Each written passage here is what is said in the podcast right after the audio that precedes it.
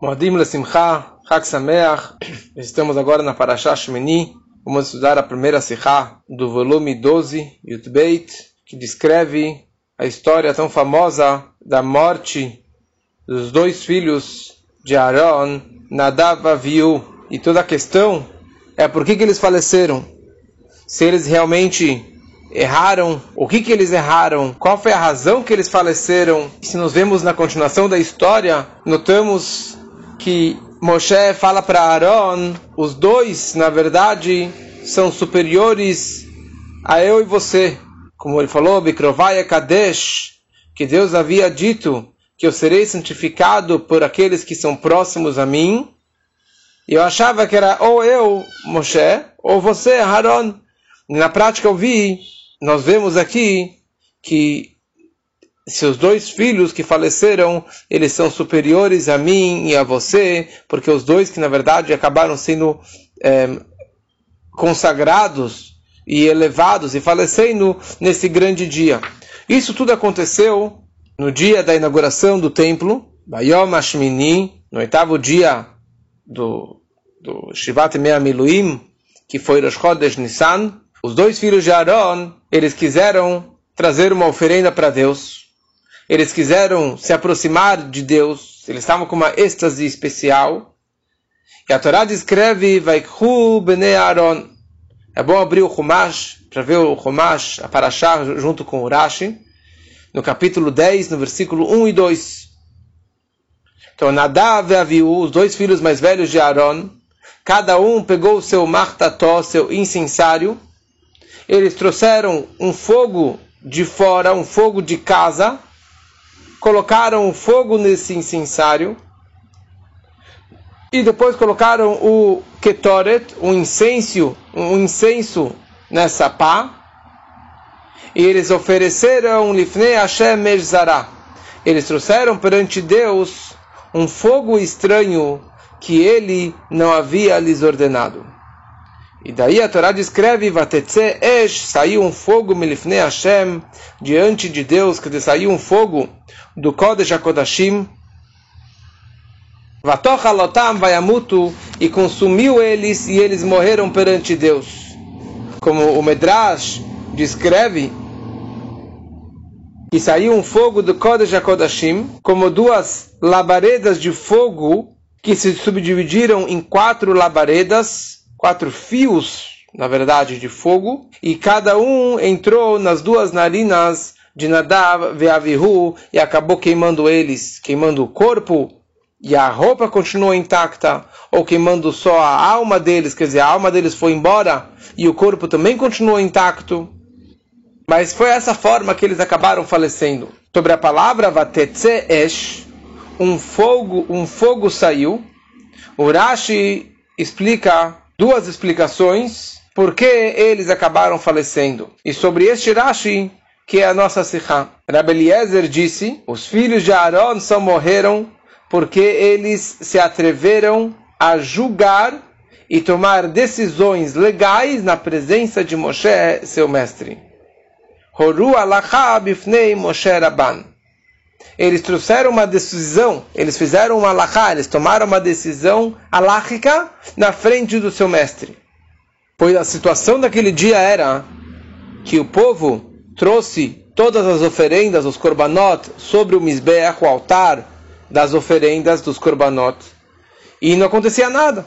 A presença divina não pairava, o fogo do céu que iria pairar não pairou.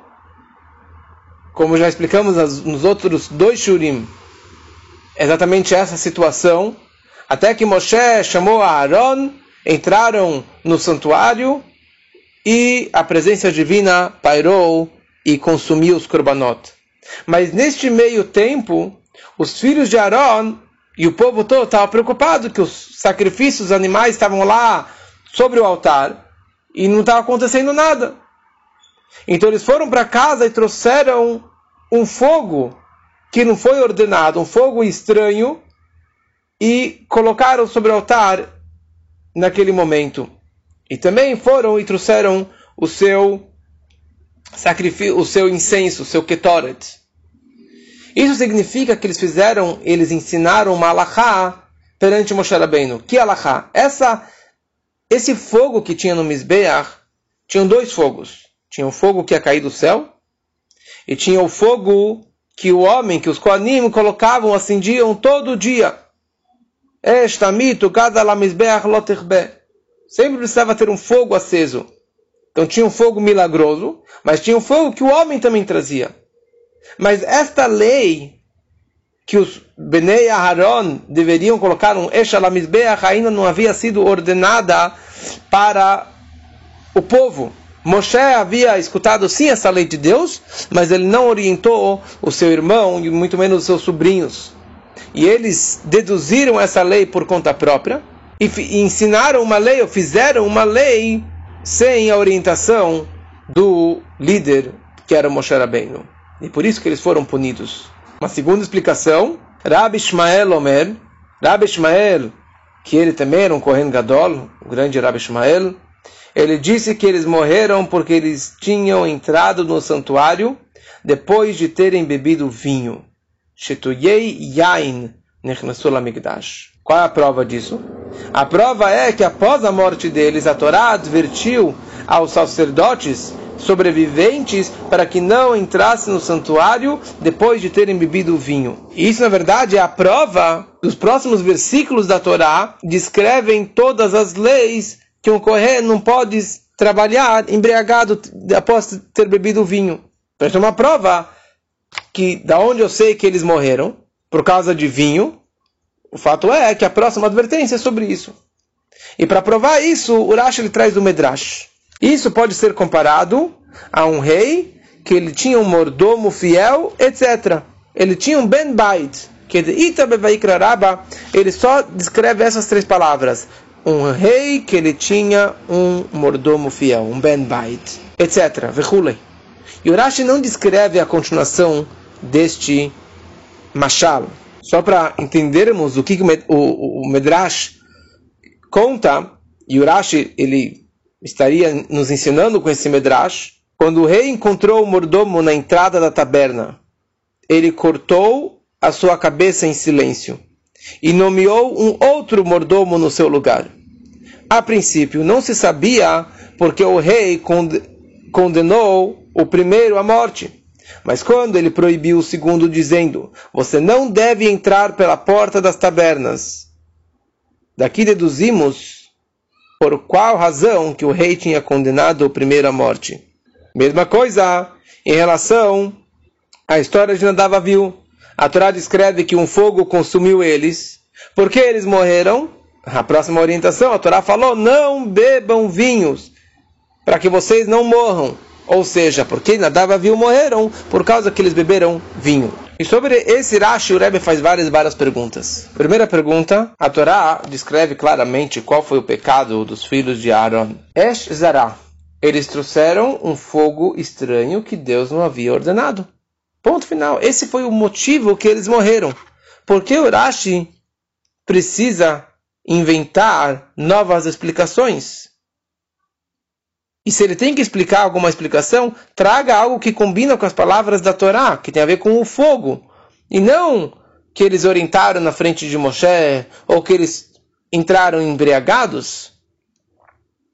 Essa bela explicação sobre o Rashi, a regra sobre o Rashi, que quando ele traz duas explicações, significa que a primeira explicação é a melhor explicação para entender o Pasuk, e a segunda é necessária também, mas é em segundo lugar, por causa que é inferior à primeira explicação.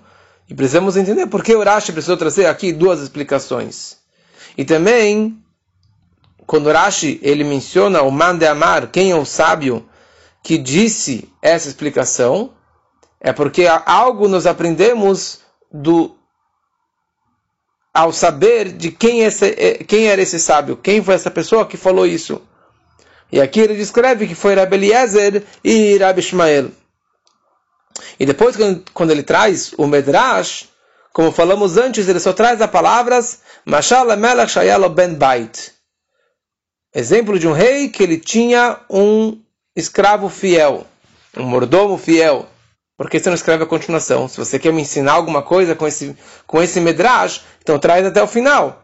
E se você só quer mencionar, então só escreva, olhe no, no medrash, sem entrar nos detalhes, sem falar nenhuma palavra. E o Rebbe aqui se apega ao título do Rashi. Um fogo saiu, vatetze esh. Significa que toda a ideia do Rashi é para explicar essas palavras.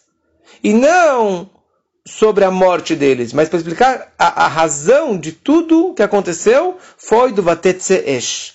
Ou seja, eles faleceram de uma forma midá keneged midá, elas por elas. Eles trouxeram um fogo, então veio um fogo e consumiu eles. Então, aparentemente, é um fogo estranho, é um fogo negativo, que por isso causou a morte deles. Mas se nós enxergamos dois psukim antes disso, no versículo vinte e quatro, a Torá descreve vatetze esh milifnei Hashem vatochal lamisbeach et haolav et hachalavim. Veio um fogo diante de Deus e consumiu os corbanot, as oferendas queimadas e as gorduras sobre o altar, e todo o povo viu e louvaram a Deus. Ou seja, foi a presença divina que parou finalmente no altar, no Mishkan, que foi algo maravilhoso, foi a maior recompensa que eles estavam aguardando tanto tempo. E agora, de repente, se me fala, dois versículos depois, vatetze esh, as mesmas palavras, é algo negativo, é algo que trouxe uma morte, é algo proibido que eles trouxeram. Então, por causa dessa pergunta, o Rashi chegou à seguinte conclusão, que o vatetze esh, no falecimento de Nadav Aviú, é algo positivo, é algo maravilhoso. É o mesmo assunto, ou muito parecido com a Sheraat Ashkinah, com Gilui Shel Kedushah, a presença divina e a revelação da santidade que veio através do outro fogo. Ou seja, da mesma forma que Aaron, o pai, o pai deles, trouxe um fogo e trouxe a presença divina, eles também, trazendo o incenso, também trouxeram a presença divina. Só que o quê? Qual foi a falha aqui? Qual foi o Hisaron? Foi Beofen Anhagatam. Foi da forma que eles se comportaram. Da forma que eles fizeram esse trabalho. E por isso que eles acabaram falecendo. Mas o trabalho em si foi um Avodah Kedoshah, foi um serviço sagrado, positivo. Mas o jeito, a forma que eles trouxeram. Então por isso que o Rashi ele fala... Eles não morreram pelo trabalho, mas sim da forma que eles fizeram. Primeira explicação, que eles ensinaram na frente de Moshe Rabbein numa lei. E é isso que a Torá descreve, eles não foram ordenados, mas era algo positivo. Eles fizeram da forma errada, mas o trabalho em si era algo positivo. Por isso que é chamado Esh Zará. É, é estranho para eles, é um trabalho estranho para eles que eles fizeram da forma errada. Mas será que só por causa disso, da forma errada, que eles orientaram na frente de Moshe Rabbeinu, então eles mereceram uma morte? No dia da inauguração do templo? Então por isso que o Rashi ele traz isso no nome do Rabi Eliezer. Quem era Rabi Eliezer? Rabi Eliezer é mencionado em vários lugares no Talmud, nos Medrashim, sobre a grandeza dele, Godel Kocho Bechokmato BaTorá, a sua grande força e sabedoria na Torá. Como tem algumas explicações incríveis sobre ele, que dizem o seguinte, Yachol Atah Lomar Divrei Torá Yoter Mimah Shekiblu Besinai. Você, Rabi Eliezer, pode ensinar palavras de Torá mais do que receberam no Monte Sinai. Essa cadeira, ou essa pedra, na qual Rabi Eliezer sentava e ensinava, é igual, é parecida com o Monte Sinai. E o Rabi Eliezer que senta sobre essa pedra, ele é comparado com as, o Aron Habrit, a Arca Sagrada. E essa é a pessoa que descreve no Perkei Avot, no capítulo dois, na Mishnah Tet, Bor Sud Sheinu Meabetipá. Um buraco cimentado que não perde nenhuma gota que cai sobre ele. Isso era Rabi Eliezer. Mas com toda a sua grandeza, Rabi Eliezer, ele nos ensina a seguinte frase na Gemara: Haomer davar shelo shama mipi rabo gorem la shechina shetistalek miIsrael. Aquele que fala algo que ele não ouviu da boca do seu mestre, ele causa que a presença divina se afaste do povo de Israel. Olha só, se você fala algo da sua barriga que você nunca ouviu do seu mestre, você afasta a presença divina. Antes falamos algo que aproxima a presença divina. Se você fala algo dessa forma, você afasta a presença divina. Pior ainda, se você fala na frente do seu mestre algo que você não ouviu do seu mestre. Então, com isso, entendemos melhor porque eles mereceram tal castigo. Porque essa é a opinião de Rabi Eliezer. Com, com a grande importância do estudo da Torá, mas nunca fale algo que você não aprendeu com seu mestre, e muito menos na frente do seu mestre. Por isso que eles mereceram esse castigo. Mas fica muito contraditório. Acabamos de falar que o Esh, o fogo em si, que Aaron acabou de trazer, é um fogo que trouxe a presença divina, que aproximou a presença divina. E o fogo que eles trouxeram, Benei Aaron, também é um fogo que é parecido com a revelação divina, com a revelação da presença divina. E agora você me fala que eles ensinaram na frente de Moshe, e isso causou a estalkut a Shekhinah, que afastou a Shekhinah, não, não, não bate muito bem. É algo positivo ou é algo negativo? Por causa dessa pergunta, o Rashi traz a segunda explicação. A explicação do Rabi Ishmael, que eles entraram embriagados no templo. E isso é algo que ninguém sabia ainda. Isso é algo que ninguém foi ordenado, nem mesmo Moshe Rabbeinu havia sido ordenado que um Kohen não pode trabalhar embriagado. Ou seja, o Ketoret, o incenso que eles trouxeram, foi perfeito. E não foi nenhuma verá, nenhuma transgressão. E por isso que trouxe a presença divina, de acordo com essa explicação tão maravilhosa. E é isso que Rashi ele continua falando. Saiba que depois do falecimento deles, nós fomos ordenados sobre a proibição de beber vinho e entrar no templo. O que, que ele quer nos ensinar com isso? Que somente após o acontecimento eles foram ordenados. Mas antes eles não, não haviam sido ordenados. Não tinham tzivui, não tinha uma ordem divina sobre isso. Então por isso não foi um grande pecado. Então, se é assim, porque eles foram castigados, porque eles morreram. Se eles não foram ordenados, por que, que eles morreram? Fala o Rashi, mashal melech shayelo ben bait. Esse é um exemplo de um rei que ele tinha um mordomo fiel. E ele só traz, como está escrito no Ikraraba, no Medrash. O que, que o Rashi quer nos ensinar com essa frase? Essas duas palavrinhas, Ben Bait, o mordomo fiel. Fiel quer dizer alguém que faz parte da família real, que ele já está lá há muitos anos. E ele já sabe o gosto e os desejos do rei e aquilo que o rei não deseja, não gosta. E ele já deveria ter esse feeling, esse simancol de saber, sozinho, por conta própria, sem uma advertência, de não fazer algo contra a vontade do rei. E é isso que Rashi está nos ensinando aqui. Por que Bnei Aaron foram castigados? Ah, eles não foram ordenados porque eles eram Bnei Bait. Eles eram fiéis. Eles faziam parte da família real. Eles subiram no Monte Sinai, Aaron, Moshe, os setenta anciões, e Nadav viu. Eles estavam no mesmo nível de Moshe e Aaron, os setenta anciões. E depois que a Torá descreve Bikrovai e Kadesh, eles eram muito próximos de mim. E eles deveriam por si só saber o comportamento correto de fazer na casa de Deus. E de não fazer nada na casa do rei que não foi ordenado, explicitamente. E o Rashi acrescenta, fala, sabe quem falou isso? Foi o Rabi Ishmael. Quem era o Rabi Ishmael? Kohen Gadol, o grande Rabi Ishmael, o sumo sacerdote, que ele era alguém que messaiei kahanei. Ele sempre ajudava os outros kohanim. Ele sempre facilitava a situação deles. E fazia as situações mais lenientes, mais simples, nos, nas transgressões dos kohanim.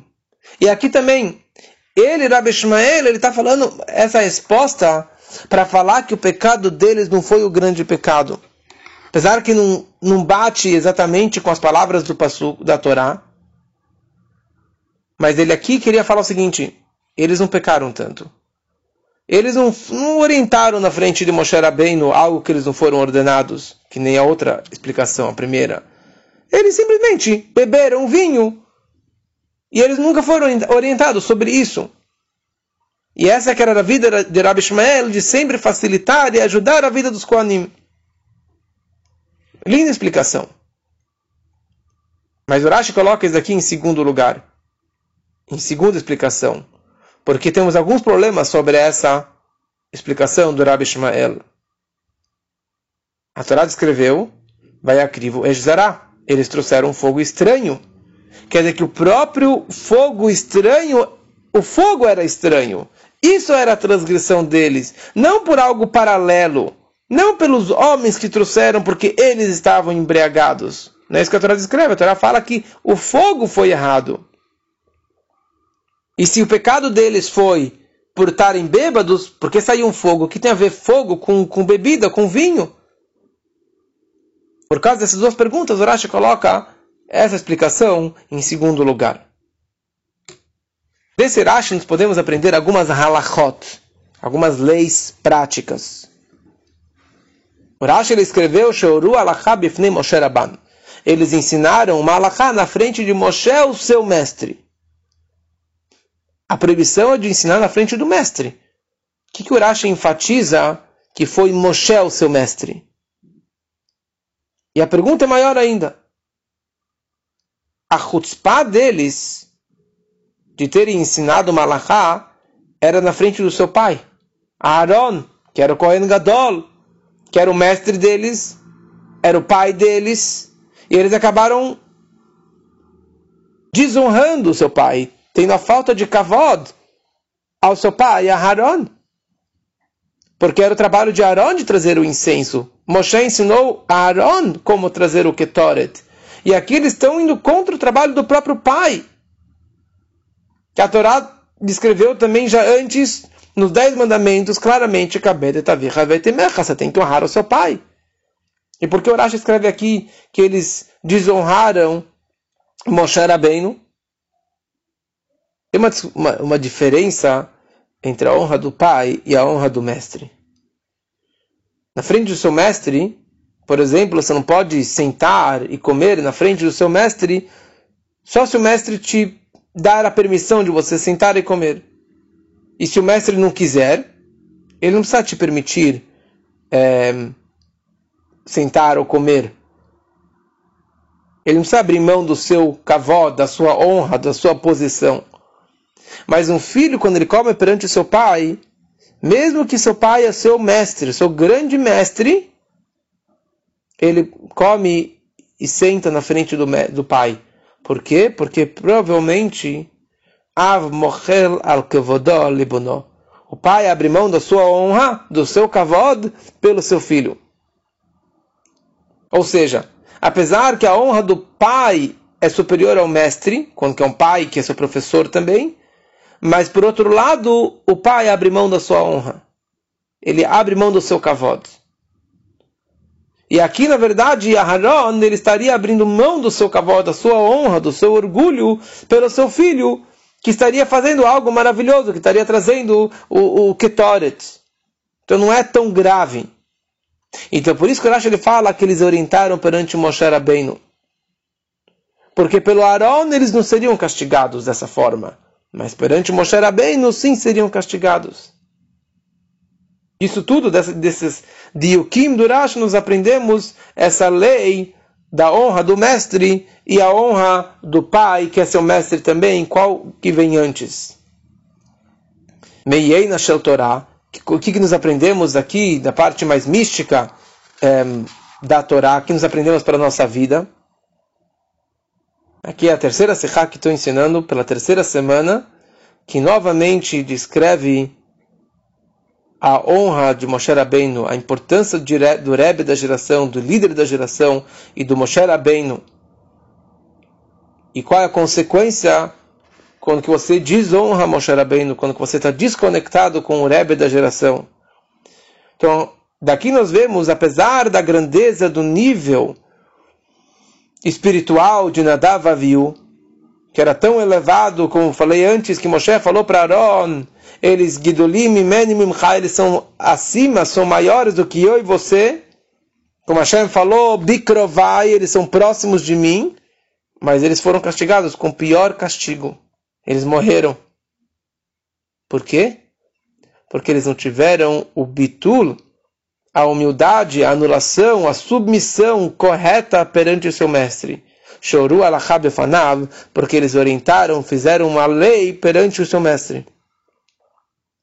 E Rabi Eliezer, com toda a grandeza, com toda a Torá que ele tinha, ele nos ensina, se você ensina algo, fala algo perante o seu mestre, ou não perante o seu mestre, algo que você nunca ouviu da boca dele, você causa que a Shekhinah, Tistalek, Israel, que a presença divina se afaste do povo de Israel. Ou seja, essa sua submissão, esse seu bitul perante seu mestre, tem a ver com a revelação ou com a ocultação da presença divina, não só para você, mas para todo o povo de Israel. Então, por isso que ninguém nunca diga, eu sou um grande Talmid Chacham, eu sou um grande erudito, eu sou um grande tzadik. Eu não preciso ter essa submissão perante o mestre e aguardar que ele me oriente a algo. Eu vou seguir a vida da forma que eu quiser. Por que eu preciso de um Rebbe? Por que eu preciso de um mestre? Por que eu preciso de um rabino? Deixa que eu abro sozinho o Shulchan Aruch e tomo conta da minha vida.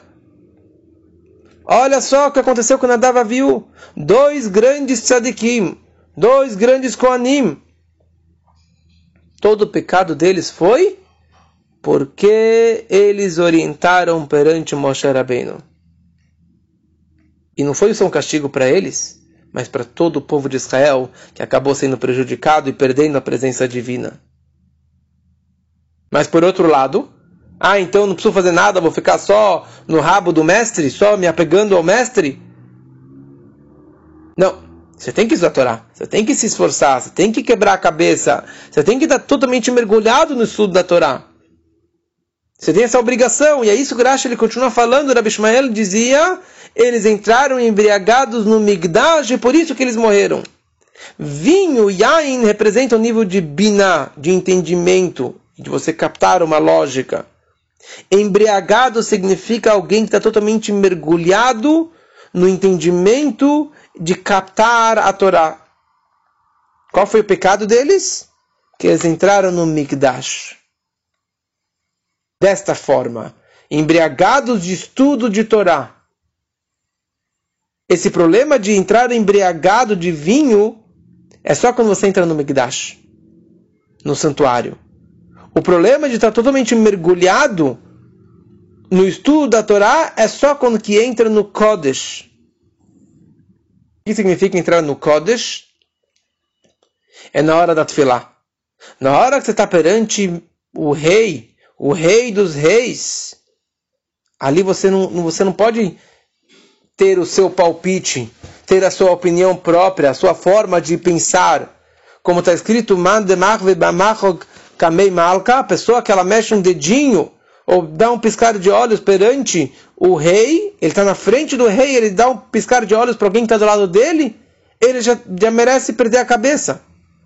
Porque na frente do rei você deve estar betachlita bitul, com todo o bitul, toda a humildade e submissão perante o rei. Que a avda kamemare, como um escravo na frente do seu patrão. Nessa hora que você está na frente do templo, na frente do rei, você não pode estar embriagado. Você não pode estar é, estudando um, um Davi de Gemara. Mas quando você está sozinho, fora do santuário, sim, você deve sim estar embriagado com vinho, vinho da Torá, totalmente mergulhado e imerso e concentrado nesse estudo. como, como a Gemara traz uma história, que tinha uma rainha que encontrou com Rabi Uda Berabilai e falou para ele, seu rosto, você está com cara de bêbado.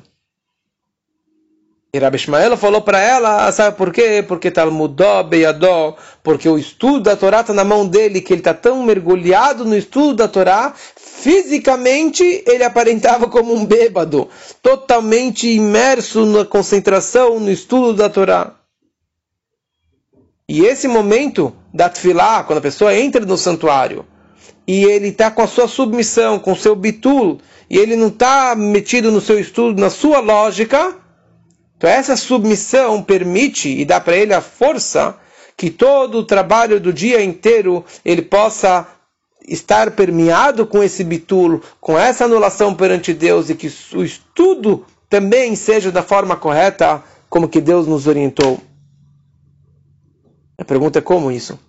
Como que dá para você estudar com a sua lógica, com o seu intelecto, com o seu raciocínio e ao mesmo tempo manter a submissão, a anulação perante o mestre, que daí não usa a minha lógica.